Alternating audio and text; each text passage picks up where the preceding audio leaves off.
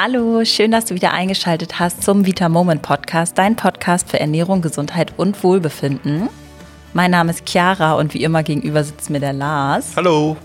Also, heute soll es um das Thema Stoffwechsel gehen. Und zwar beantworten wir heute die Frage, was dran ist an dem Mythos des eingeschlafenen Stoffwechsels und wie genau du deinen Stoffwechsel so richtig ankurbeln kannst. Wir kennen es, glaube ich, alle. Man fragt sich irgendwie, wieso man nicht abnimmt und was man vielleicht noch ändern kann, um endlich mal Erfolge zu sehen. Wir wollen dann oft irgendwem die Schuld geben und oft ist dann der Stoffwechsel unser Sündenbock in dem Fall.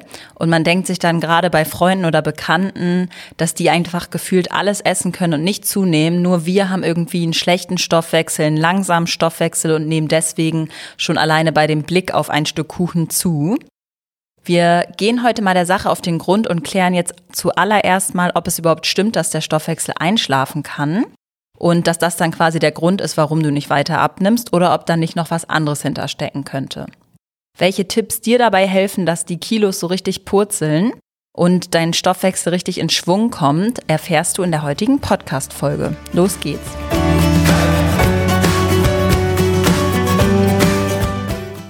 Also, ich würde sagen, wir widmen uns erstmal dem Mythos, den ich eben schon angesprochen habe, dass ich nicht abnehme, weil mein Stoffwechsel eingeschlafen ist oder extrem langsam ist.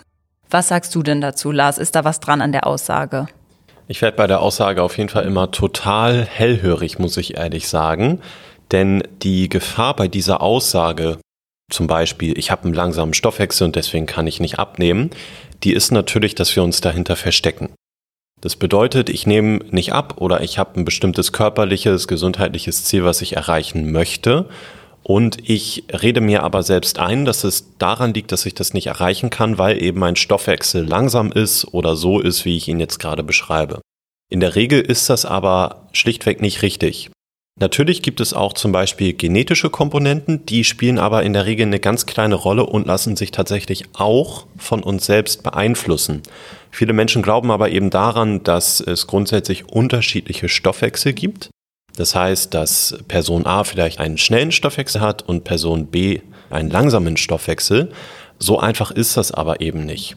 Wir schauen uns heute an, was da tatsächlich dran ist, was überhaupt dieser in Anführungszeichen schnelle und oder langsame Stoffwechsel ist. Aber ich möchte hier auf jeden Fall diesen Mythos schon mal so ein bisschen in Luft auflösen, indem wir sagen, in der Regel können wir wirklich alles beeinflussen und es ist nicht so einfach, dass wir sagen können, langsam oder schnell. Genau, und ich würde sagen, da sollten wir vielleicht jetzt zuallererst mal erklären, was überhaupt der Stoffwechsel genau ist. Also man kann ja grob sagen, dass der Stoffwechsel quasi alles, was, was du jetzt isst oder auch trinkst, verstoffwechselt, sprich, dein Stoffwechsel transportiert zum Beispiel Wasser, Mineralien, Vitamine und so weiter und alle anderen Nährstoffe, die du so aufnimmst über dein Essen, quasi in deine Zellen, oder Lars? Genau, also der Stoffwechsel ist eigentlich eine Zusammenfassung von sehr, sehr, sehr vielen Dingen im Körper und ist quasi die Gesamtheit der biochemischen Prozesse, die in unserem Körper so ablaufen.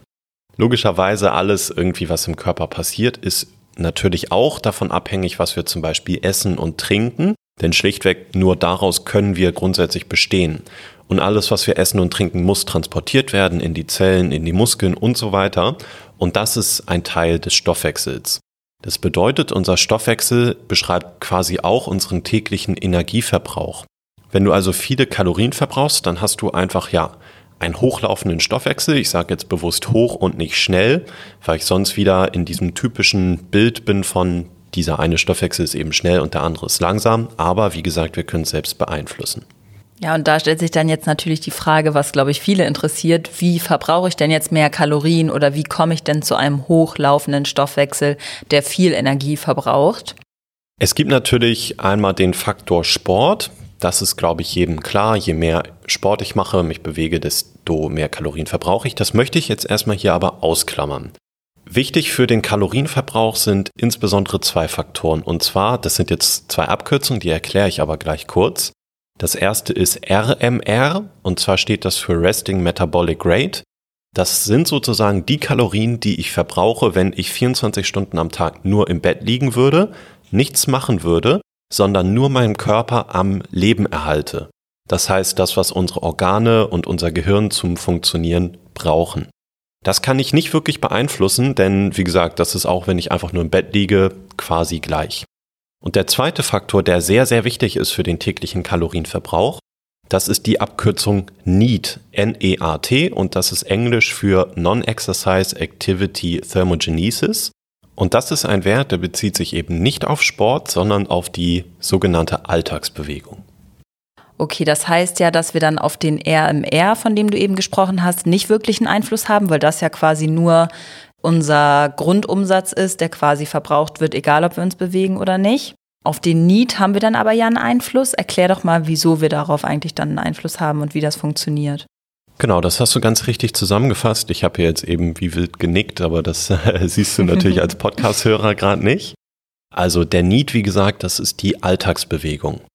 Du kannst dir vielleicht vorstellen, wenn du jetzt mal vergleichst, du hast einen Bürojob oder du hättest einen, einen Job draußen auf der Straße, bei dem du viel unterwegs bist, vielleicht äh, äh, Gartenarbeit machst, was auch immer, oder einfach generell am Tag dich viel bewegst, dann gibt es da einfach große Unterschiede. Person 1, die nur im Büro ist, vielleicht mit dem Auto dahin fährt und wieder zurückfährt, die bewegt sich generell wenig. Und die andere Person, die vielleicht zur Arbeit läuft, einen beweglichen Job hat und auch zurückläuft, die bewegt sich sehr viel. Das bedeutet, Person 2, die sich einfach mehr bewegt, die wird auch einen höheren Kalorienverbrauch haben. Denn jede Bewegung, die wir ja machen mit unserem Körper, die verbraucht irgendwie Energie, auch wenn das nur ja bei der einzelnen Bewegung sehr, sehr wenig ist. Das läppert sich natürlich den Tag über. Und genau das ist dieser Need. Also es geht nicht um Sport, sondern um die Bewegung, die wir alltäglich machen. Und das sind zum Beispiel auch einfach Schritte. Also dass wir schauen, dass wir vielleicht zum Supermarkt laufen, dass wir da nicht hinfahren, dass wir, wenn wir arbeiten, vielleicht eher mal stehen, anstatt zu sitzen, dass wir, wenn wir Fernsehen, vielleicht ähm, auch uns hinstellen, dabei bügeln oder so.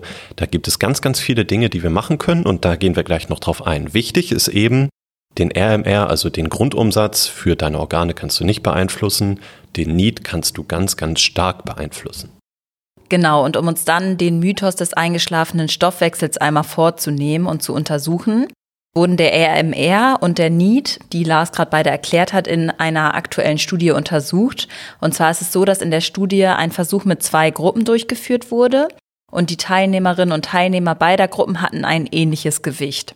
Der einzige Unterschied, den es gab, lag darin, dass die Gruppe, also in dem Fall Gruppe A, der Teilnehmerin das Gewicht seit sehr, sehr langer Zeit schon gehalten hat und die andere Gruppe, die Gruppe B, das Gewicht erst innerhalb des letzten Jahres durch eine sehr, sehr starke Diät erreicht hat. Und Ziel der Studie war es, somit herauszufinden, ob wirklich der RMR, also der Grundverbrauch, den Unterschied ausmacht oder aber der Need, was den Mythos wiederum widerlegen würde. Lars, kannst du uns einmal verraten, was die Studie dann letztendlich eigentlich ergeben hat? Ja, vielleicht noch einmal, um das kurz zu erklären, was ist jetzt hier an der Studie natürlich spannend.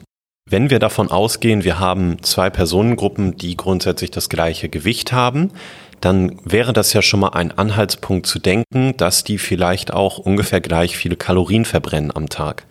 Ja, wir sagen natürlich auch, dass die Kalorien jetzt nicht das einzige Entscheidende sind zum Abnehmen oder Zunehmen, aber eben der wichtigste Faktor.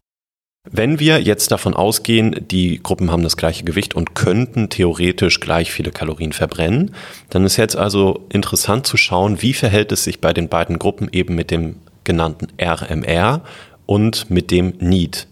Hinsichtlich des RMR wurde nämlich festgestellt, dass es quasi kein bis wirklich gar keinen Unterschied gibt. Das heißt, beide Gruppen, die Person ohne Diät und die Person mit Diät, haben ungefähr den gleichen Kalorienverbrauch für die körperlich notwendigen Funktionen wie für die Organe. Allerdings beim NEAT gab es ganz starke Unterschiede. Und zwar wurde gezeigt, dass die zweite Gruppe, also die Personen, die eine Diät gemacht haben, um dieses Gewicht zu erreichen, einen deutlich geringeren NEAT hatten. Das bedeutet, sie haben sich viel weniger im Alltag bewegt, das haben sie höchstwahrscheinlich gar nicht gemerkt und dadurch haben sie insgesamt weniger Kalorien verbraucht als die Leute, die keine Diät vorher gemacht haben. Was können wir jetzt daraus ziehen? Und das ist ein Satz, den ich ja sehr, sehr häufig zitiere. Nicht der Stoffwechsel schläft ein, sondern der Mensch selbst schläft ein. Das bedeutet, wir können nicht sagen, mein Stoffwechsel ist langsam, sondern ich selbst bewege mich zu wenig. Das ist jetzt vielleicht erstmal ein Schock für manche, aber es ist tatsächlich so. Wir selbst dürfen also gerade beim Abnehmen darauf achten, dass wir uns ganz, ganz viel bewegen. Wie gesagt, es geht nicht um Sport, damit wir einfach diesen Need und damit den Kalorienverbrauch hochhalten. Ja, das ist auf jeden Fall super spannend. Das heißt ja eigentlich, dass wir quasi selber einen Einfluss darauf haben, dass nur diese Diät uns quasi dazu gebracht hat, dass wir generell einfach weniger Energie haben und deswegen so ein bisschen einschlafen und träger werden. Das ist ja eigentlich etwas sehr, sehr Gutes, weil das heißt, jeder von uns kann quasi jetzt und heute damit beginnen, etwas mehr Bewegung in seinen Alltag einzubauen und einfach fitter zu werden und sich mehr zu bewegen. Ja, da hast du vollkommen recht. Und natürlich ist es so, wenn ich eine Diät mache, dann gibt es vielleicht auch leichte Anpassungen in der Schilddrüse, klar.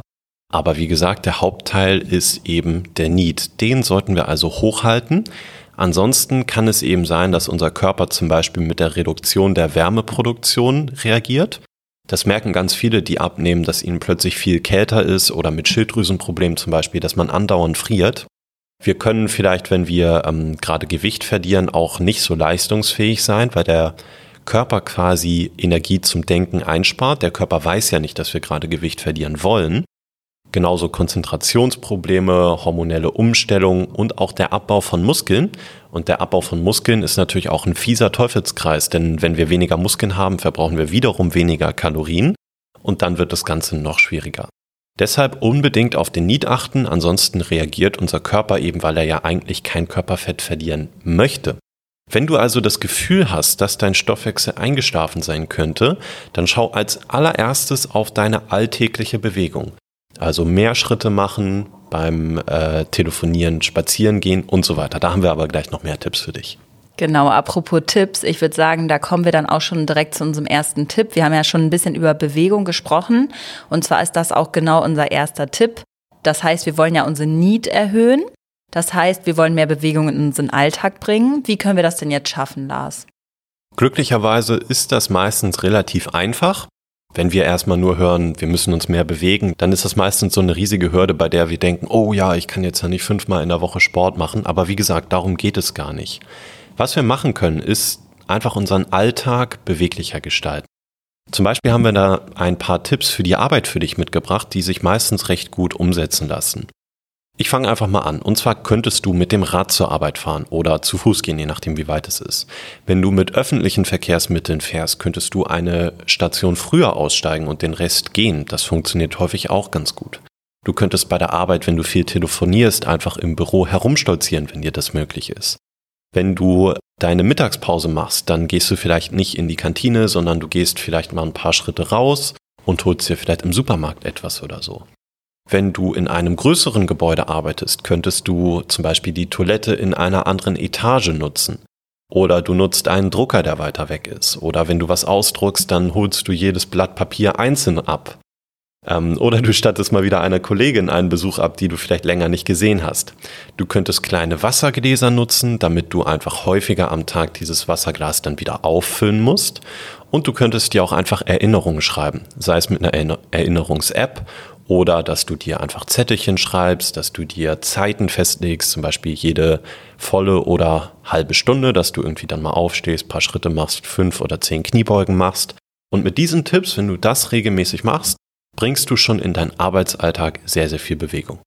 Genau, und ich habe dann auch noch ein paar Tipps für euch, die ihr zu Hause super gut umsetzen könnt. Und zwar ist das einmal, könntest du, während du Zähne putzt, zum Beispiel Kniebeugen machen oder Ausfallschritte. Du könntest jedes Wäschestück einzeln aus der Waschmaschine nehmen, zum Wäscheständer gehen und einzeln aufhängen. Du könntest beim Fernsehen in der Werbepause auch einfach mal aufstehen, ein bisschen umherlaufen, lüften, dann kriegst du auch gleich noch ein bisschen frische Luft. Du könntest nach der Arbeit auf jeden Fall dir das zur Gewohnheit machen, immer einen Spaziergang zu machen. Die Leute mit Hund haben es da wahrscheinlich ein bisschen einfacher, aber auch ohne Hund kannst du super gut spazieren gehen und das auch so ein bisschen als Abendritual machen, vielleicht auch mit einer Freundin oder mit deinem Freund, Ehemann, Partner, was auch immer. Du könntest zu Fuß oder auch mit dem Rad mal einkaufen gehen und nicht immer nur mit dem Auto. Oder wenn du schon mit dem Auto fährst, weil es vielleicht einfach zu weit ist, könntest du vom Eingang etwas weiter weg parken, sodass du quasi gezwungen bist, auch noch mal ein kleines Stück zu gehen. Am Anfang ist das vielleicht auch so ein bisschen komisch, weil man so denkt, nee, das bin ich irgendwie so nicht gewohnt und wir Menschen sind ja auch Gewohnheitstiere. Aber nach und nach wirst du dich einfach dran gewöhnen und das wird eigentlich so deinen Alltag einnehmen einfach und du wirst das schon ganz automatisch machen. Man sagt ja, glaube ich, immer so 30 Tage lang muss man etwas tun und dann ist es eine Gewohnheit, oder? Ich glaube, das kommt häufig ganz gut hin, ja. Das heißt, hab immer das Ziel vor Augen, je mehr du dich bewegst, desto mehr Energie benötigt dein Körper. Und das heißt, desto mehr geht er auch an die Reserven dran, um die mal endlich zu verbrennen, die du eh schon die ganze Zeit loswerden willst. Das heißt, das ist ja genau das, was wir wollen. Und von daher bleib auf jeden Fall dran und probier unsere Tipps gerne mal aus. Dann kommen wir auch schon zum zweiten Tipp. Und zwar ist der auch sehr, sehr wichtig. Und zwar nicht nur für den Stoffwechsel, sondern generell, dass du eine gesunde Schilddrüsenfunktion sicherstellst. Wie kommen wir denn jetzt darauf, dass die Schilddrüse damit was zu tun hat, Lars? Ja, natürlich auch aus unserer Erfahrung, denn wir haben gemerkt, dass ganz, ganz, ganz viele Menschen Probleme mit ihrer Schilddrüse haben. Insbesondere leider häufig Frauen, weil das hormonelle System auch mit den ganzen Sexualhormonen der Frau einfach sehr sensibel ist. Und da wird auch der nächste Tipp, den wir haben, gleich spannend. Grundsätzlich ist es so, dass ein eine Schilddrüse, die nicht mehr so gut funktioniert, auch unseren Stoffwechsel verlangsamt und uns das Abnehmen schwerer macht und auch unser Leben einfach unschöner macht. Denn wir werden dann tendenziell eher depressiv, wir sind müde, uns ist andauernd kalt, wir sind schlecht drauf. Das wollen wir natürlich verhindern. Wenn du also bereits in deinem Alltag und auch bei der Arbeit die Tipps von uns gerade schon umsetzt, dann kann es natürlich trotzdem sein, dass du noch das Gefühl hast, es tut sich vielleicht gar nichts beim Abnehmen und oder du fühlst dich einfach nicht gut. Dann solltest du vielleicht mal deine Schilddrüse überprüfen lassen. Geh dafür bitte zu einem wirklich guten Arzt, der sich damit auskennt. Das sage ich absichtlich, denn häufig wird leider nur der TSH-Wert gemessen. Das ist ein Wert, der zeigt aber nur mittelbar die Funktion der Schilddrüse an und vor allem schwankt dieser Wert am Tag ganz, ganz stark. Das heißt, selbst wenn du vielleicht ein Problem mit der Schilddrüse hättest, kann es sein, dass wenn nur der Wert gemessen wird, dass du dieses Problem gar nicht erkennst. Deshalb bitte unbedingt den FT3 und den FT4-Wert messen. Das sind nämlich wirklich die Schilddrüsenhormone selbst und die sollten wir logischerweise herausfinden, um ein potenzielles Schilddrüsenproblem uns anzuschauen. Also nochmal, wenn du trotz viel Bewegung im Alltag andauernd müde bist, nicht abnimmst, dir viel kalt ist, dann lass gern mal FT3 und FT4 insbesondere bei einem guten Arzt messen. Und wenn du magst, am besten auch noch Vitamin D, Jod und Selen. Ganz genau. Dann folgt auch schon der dritte Tipp und auch der ist jetzt nicht nur auf den Stoffwechsel anzuwenden, sondern hilft dir generell gesünder zu leben. Und zwar lautet der Tipp, reduziere dein Stresslevel. Lars, kannst du einmal erklären, was jetzt unser Stresslevel speziell mit dem Stoffwechsel zu tun hat? Wenn wir von Stress sprechen, dann wissen ganz viele, dass da insbesondere das Hormon Cortisol ins Spiel kommt. Das ist natürlich ein wichtiges Hormon und wir können eigentlich nichts, was in unserem Körper passiert, als pauschal gut oder schlecht betiteln. Problem ist immer eigentlich nur dann, wenn wir zu viel von etwas haben. Und es ist leider heutzutage so, dass wir einfach sehr, sehr viel Stress haben. Stress war früher ursprünglich dazu gedacht, dass wenn wir zum Beispiel eine lebensbedrohliche Situation hatten, dass uns ein Tier gejagt hat oder so, dass dann Cortisol und auch Adrenalin ausgeschüttet wurden, damit sich unsere Blutgefäße weitstellen, damit Arme und Beine gut durchblutet sind, damit wir gut kämpfen und oder flüchten konnten. Dieser Stress wurde dann aber schnell wieder abgebaut und die Situation, die waren ja auch nicht so häufig an der Tagesordnung. Heutzutage wird der Stress aus anderen Gründen ausgeschüttet, nämlich durch unseren Alltag, durch unsere private Situation, durch unsere Arbeit, was auch immer. Wir sind also unter Dauerbelastung, aber vor allem ist es so, dass dieser Stresslevel häufig gar nicht mehr abfällt, denn wir haben einfach nicht diese Situation, dass dann uns das Tier eben nicht mehr jagt, sondern in unserem Alltag besteht einfach dieses Grundrauschen. Das ist ein großes Problem und aus meiner Sicht tatsächlich heutzutage auch einer der allergrößten Killer und Dickmacher. Das sage ich bewusst so. Okay, du hast ja jetzt gerade viel auch von dem Cortisol gesprochen. Ich kann mir vorstellen, dass nicht jeder genau weiß, was eigentlich das Cortisol jetzt so an negativen Dingen quasi auslöst, dann auf unseren Stoffwechsel bezogen. Was passiert denn da genau?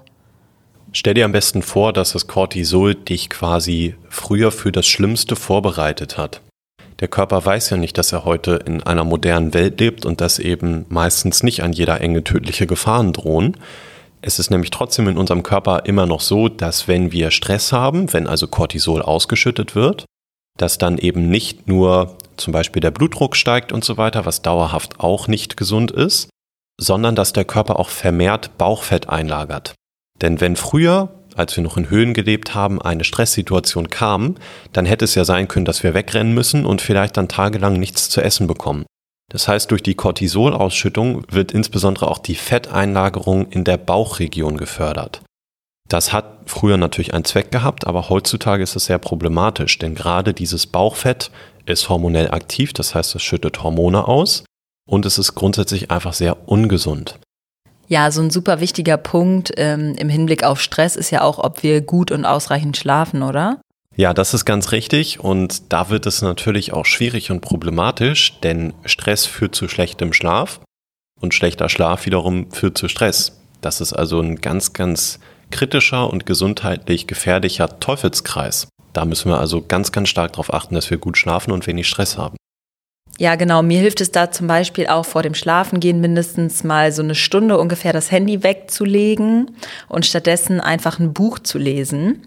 Das macht oft schon extrem müde. Das Buch sollte dann natürlich nicht allzu spannend sein, dass du es nicht mehr weglegen kannst. Aber oft merkst du bei dem grellen Licht deines Handys oder Smartphones oder meinetwegen auch Fernsehers gar nicht, dass dein Körper eigentlich schon müde ist, sondern du signalisierst dem Körper immer weiter, es ist hell, das heißt, wir sind auch noch nicht müde, das heißt, wir müssen auch noch nicht schlafen gehen. Und somit ist dein Körper noch gar nicht darauf vorbereitet, demnächst einzuschlafen. Der zweite Vorteil an einer Routine ist außerdem, dass dein Gehirn diese Routine mit der Zeit mit dem Schlafengehen assoziieren wird. Sprich, wenn du ein Buch liest, assoziiert dein Körper dann damit, okay, der liest jetzt ein Buch, der wird demnächst schlafen gehen. Das heißt, dein Körper stellt sich schon darauf ein, bald zu schlafen und fährt dementsprechend quasi schon runter. Wir haben da auch noch einen Sondertipp für dich. Und zwar geht das erstens auch nochmal auf das Thema Routinen, was Chiara jetzt gerade genannt hat und wirkt aber auch körperlich. Und zwar ist das das Vita Moment Gute Nacht und das Vita Moment Magnesium. Wenn du das beides in Kombination nimmst, was zusammen auch sehr, sehr lecker schmeckt, also einfach in ein Glas gemischt rein, dann hast du erstens den Vorteil, wenn du das regelmäßig machst, dass dein Körper vielleicht an diesen Geschmack auch schon mit dem Schlafen assoziiert das heißt, der Körper weiß, wenn du das jetzt trinkst, dann wird bald ins Bett gegangen. Und dann ist es natürlich auch so, dass das Magnesiumcitrat zum Beispiel die Muskeln und die Nerven etwas entspannt und dich meistens dadurch schon müde macht und den Schlaf verbessert. Und natürlich unser gute Nachtkomplex auch darauf ausgelegt ist, erstens besser einzuschlafen und dann auch eine höhere Schlafqualität zu haben. Wichtig dabei ist für uns, dass wir nur natürliche Zutaten haben. Das heißt, wir haben sowas wie Baldrian und Lavende im Gute Nacht. Wir haben auch Tryptophan, was die Vorstufe von unserem Schlafhormon Melatonin ist. Und wir haben auch das, was wahrscheinlich am stärksten den Schlaf verbessert, das sogenannte GABA. Super, total spannend. Also wenn ich mal nicht so gut schlafen kann oder eine stressige Zeit habe, dann nehme ich das auf jeden Fall auch super gerne mal abends, um richtig schön erholsamer wieder zu schlafen. So, dann habe ich noch eine letzte Frage, die auch super wichtig ist, finde ich, oder finden wir. Und zwar ist es so, dass es häufig ja Nahrungsergänzungen gibt, bei denen damit geworben wird, dass sie den Stoffwechsel ankurbeln können, dass sie Fett verbrennen sollen. Und oft ist in solchen Produkten auch Koffein enthalten oder auch stark entwässernde Stoffe. Und wir wollen hierzu einfach einmal eine fundierte Meinung darlegen, weil es uns auf jeden Fall total am Herzen liegt, dass niemand auf solche Wunderpillen, die möglicherweise auch noch total teuer sind, reinfällt. Bei der Recherche sind wir dabei auf interessante Artikel gestoßen und auch unter anderem die Verbraucherzentrale in Hamburg hat sich damit beschäftigt. Und die sprechen sich tatsächlich gezielt gegen solche Pillen aus, denn sie sagen, im besten Fall wirken diese Pillen einfach gar nicht und du hast dein Geld umsonst ausgegeben. Im schlechtesten Fall aber sind sie sogar gesundheitsschädlich. Was sagst du denn dazu, Lars? Sollte man solche Pillen nehmen oder eher nicht?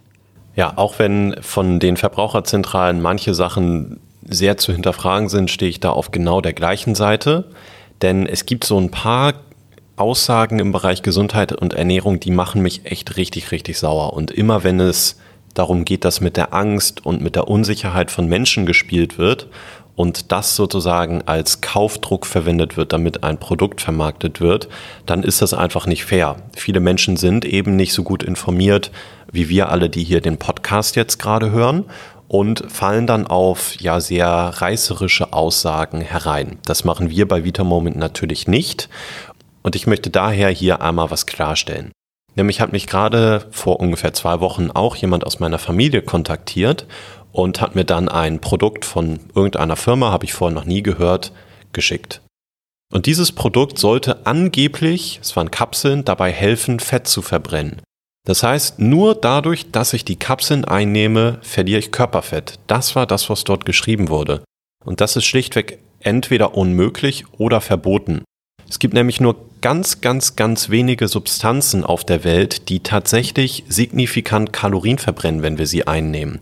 Die funktionieren dann häufig so, dass wir sie einnehmen und dass dann massiv unsere Körpertemperatur zum Beispiel steigt. Und wenn wir jetzt mal an Fieber denken, dann wissen wir, dass das ganz schön schnell sehr gefährlich wird und auch ganz schnell tödlich werden kann. Es gibt also nur die Möglichkeit, unseren Kalorienverbrauch signifikant mit Pillen zu steigern, wenn wir damit in Kauf nehmen, dass wir unseren Körper massiv schädigen oder sogar sterben. Natürlich gibt es sowas wie Koffein, was erlaubt ist, was wir auch häufig mit Kaffee oder Tee dann zu uns nehmen. Das hilft ein bisschen, aber es lohnt sich schlichtweg in der Regel nicht, diese Produkte einzunehmen, um mehr Körperfett zu verbrennen. Also auf jeden Fall Abstand halten von irgendwelchen Produkten, die versprechen, dass dieses Produkt alleine zu einem Verlust von Körperfett führt. Denn entweder ist das schlichtweg gelogen oder es ist gesundheitsschädlich. Ja, das ist auf jeden Fall eine super Aufklärung gewesen, Lars. Ich glaube, es ist extrem wichtig, dass wir da sehr, sehr kritisch bleiben und nicht alle Versprechungen glauben, die auf solchen Packungen draufstehen und einfach das, worüber wir heute einfach auch schon gesprochen haben, anwenden, indem wir uns einfach mehr bewegen, indem wir unseren Stoffwechsel ankurbeln und nicht einfach versuchen, durch vermeintlich super wirksame Pillen unsere Gesundheit zu ruinieren, sage ich mal, und unser Geld zum Fenster rauszuschmeißen. Also da auf jeden Fall lieber zweimal hinterfragen, ob das wirklich sein kann oder ob ich einfach auf die altbewährten Dinge zurückgreife, mich mehr bewege und mich gesund ernähre. Genau, ich würde das nochmal kurz zusammenfassen, was wir jetzt hatten, weil mir der Punkt wirklich auch persönlich sehr am Herzen liegt bitte auf keinen Fall drauf reinfallen, wenn irgendwelche Produkte angeblich alleine Kalorien oder Fett verbrennen sollen. Das wird in der Regel nicht funktionieren. Das einzige, wie gesagt, vielleicht Koffein und äh, Grünteeextrakt oder so, aber die Effekte sind so klein, das lohnt sich einfach nicht. Das heißt, das einzige, was du machen kannst, ist deinen Körper dazu zu ermächtigen, dass er selbst Fett verbrennen kann. Dein Körper ist immer der beste Arzt, den du hast und dein Körper versucht ja immer, dich gesund zu machen. Das heißt, gib ihm alle Nährstoffe, die er braucht. Wenn du also einen Vitamin D-Mangel hast, gib deinem Körper Vitamin D, damit er vernünftig Fett verbrennen kann. Das ist das Einzige oder fast das Einzige, was hilft an Nahrungsergänzung zum Abnehmen. Ansonsten gibt es aber natürlich noch Produkte, die helfen können, nämlich Produkte, die dich einfach gut sättigen bei wenigen Kalorien. Also sowas wie Glucomanan oder Flohsamenschalen, das sind jetzt keine erlogenen Versprechen, sondern da ist es schlichtweg so, dass die dich wirklich satt machen, dass die auch noch gut für den Darm sind und einfach dadurch, dass du dann etwas im Magen-Darm-Trakt hast, wirst du höchstwahrscheinlich ein bisschen besser abnehmen können, gegebenenfalls wenn natürlich die Ernährung passt, einfach weil du besser gesättigt bist. Genau, danke nochmal für den Tipp, dass es natürlich auch solche natürlichen Stoffe gibt, sage ich mal, die uns das Abnehmen etwas erleichtern, aber natürlich nicht die Fettverbrennung abnehmen. So, dann würde ich sagen, fasse ich einmal für dich zusammen. Zum einen haben wir darüber gesprochen, dass der Mythos, dass dein Stoffwechsel einschlafen kann, so nicht ganz richtig ist. Vielmehr bist du die Person, die eigentlich einschläft oder der einschläft. Und dann liegt es daran, dass du dich schlichtweg einfach zu wenig bewegst und dadurch dein Energieverbrauch gesenkt wird. Unsere drei Tipps für dich sind, erstens, erhöhe deinen Need, also baue mehr Bewegung in deinen Alltag ein, laufe mal zu Fuß, anstatt den Bus zu nehmen, fahr mal mit dem Rad zur Arbeit, park dein Auto extra weit weg und so weiter. Jeder einzelne Schritt zählt. Zweitens, stelle eine gesunde Schilddrüsenfunktion sicher. Also lasse gerne mal bei einem qualifizierten Arzt deine Werte messen und dann weißt du auch Bescheid, ob deine Schilddrüse funktioniert. Der dritte Tipp ist, sorge für einen niedrigen Stresslevel und achte insbesondere darauf, dass du ausreichend schläfst und eine gute Schlafroutine hast. Wenn du Probleme mit dem Einschlafen haben solltest, dann kannst du sehr gerne mal unser Daily You Gute Nacht und auch unser Magnesium Citrat vor dem Einschlafen probieren. So, und der letzte Punkt, über den wir jetzt eben auch gesprochen haben, lass lieber die Finger von den sogenannten Nahrungsergänzungen, die extreme Versprechen machen und dir weismachen wollen, dass du ohne Sport einfach so durch diese Pillen abnehmen kannst. Also versuch dein Geld lieber in gesunde Ernährung zu stecken und in Dinge, die wirklich funktionieren und auch erwiesen sind, als in so eine Lüge, sage ich mal. Das war es dann auch schon wieder für diese Woche. Wir freuen uns schon auf das nächste Mal.